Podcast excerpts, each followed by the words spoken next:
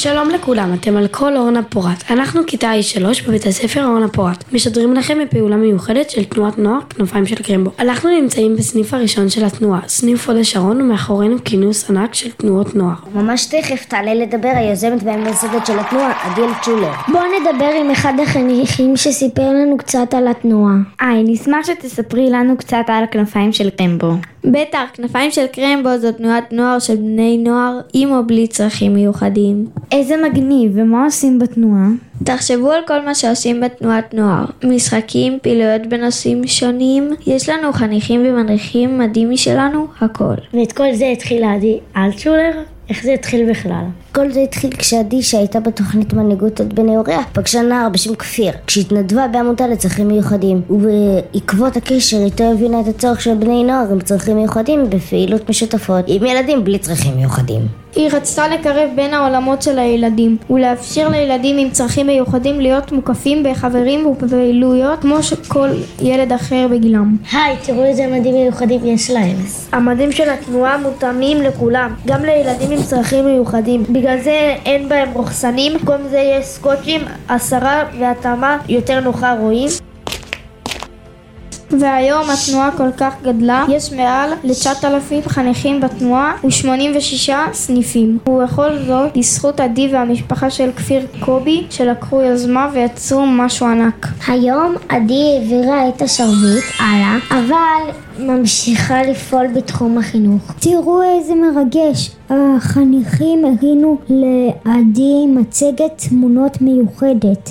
והקמת של כנפיים של קרמבו, כולם מחייכים, איזה מרגש. אפשר לראות כאן את התחנות שהיא העבירה מההתנדבות שלה עם כפיר, קובי והפעילות בתוכנית המנהיגות ליד. טוב, הגיע הזמן להתחלף בעמדות השידור. גם אנחנו רוצים לספר לכם על עדי אלטשולר. אז קבלו אותנו, שדרני הפוקס של כיתה ה'3. ידעתם שיש לה מיזם חדש? והנה קצת מהמיזם הבא שלה, זיכרון בסלון. היא הקימה את זיכרון בסלון? אנחנו מניחים ערב כזה כל שנה אצלנו בבית. גם אנחנו. סבתא של אימא שלי הייתה ניצולת שואה. סליחה על הבורות, מה זה זיכרון בסלון? זה מיזם זיכרון שמטרתו לקיים את זיכרון השואה באמצעות ערבי זיכרון בבתים פרטיים. בעצם הרעיון הוא לאפשר למי שפחות מתחבר לטקסים ממלכתיים, ורוצה להניח בצורה קצת אחרת את הזיכרון לשואה. במיוחד עכשיו, שהרבה מניצולי השואה הולכים לעולמם. זה מאפשר לאנשים להתאגד בצורה אינטימית ולספר את הסיפורים שלהם. בוא נראה בגוגל מה היא עשתה אחריי.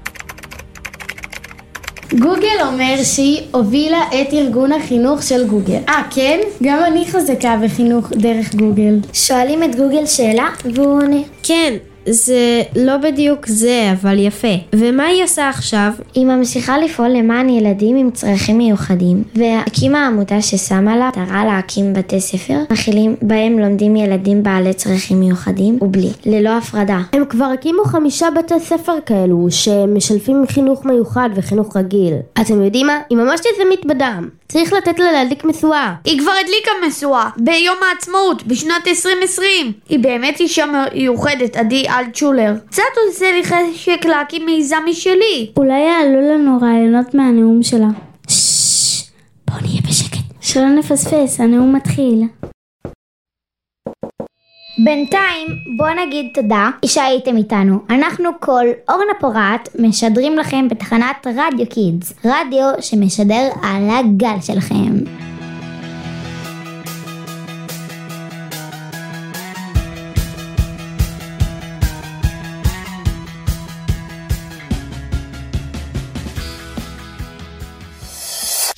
רדיו קיטס 120 FM, תחנת הרדיו הראשונה לילדים ונוער.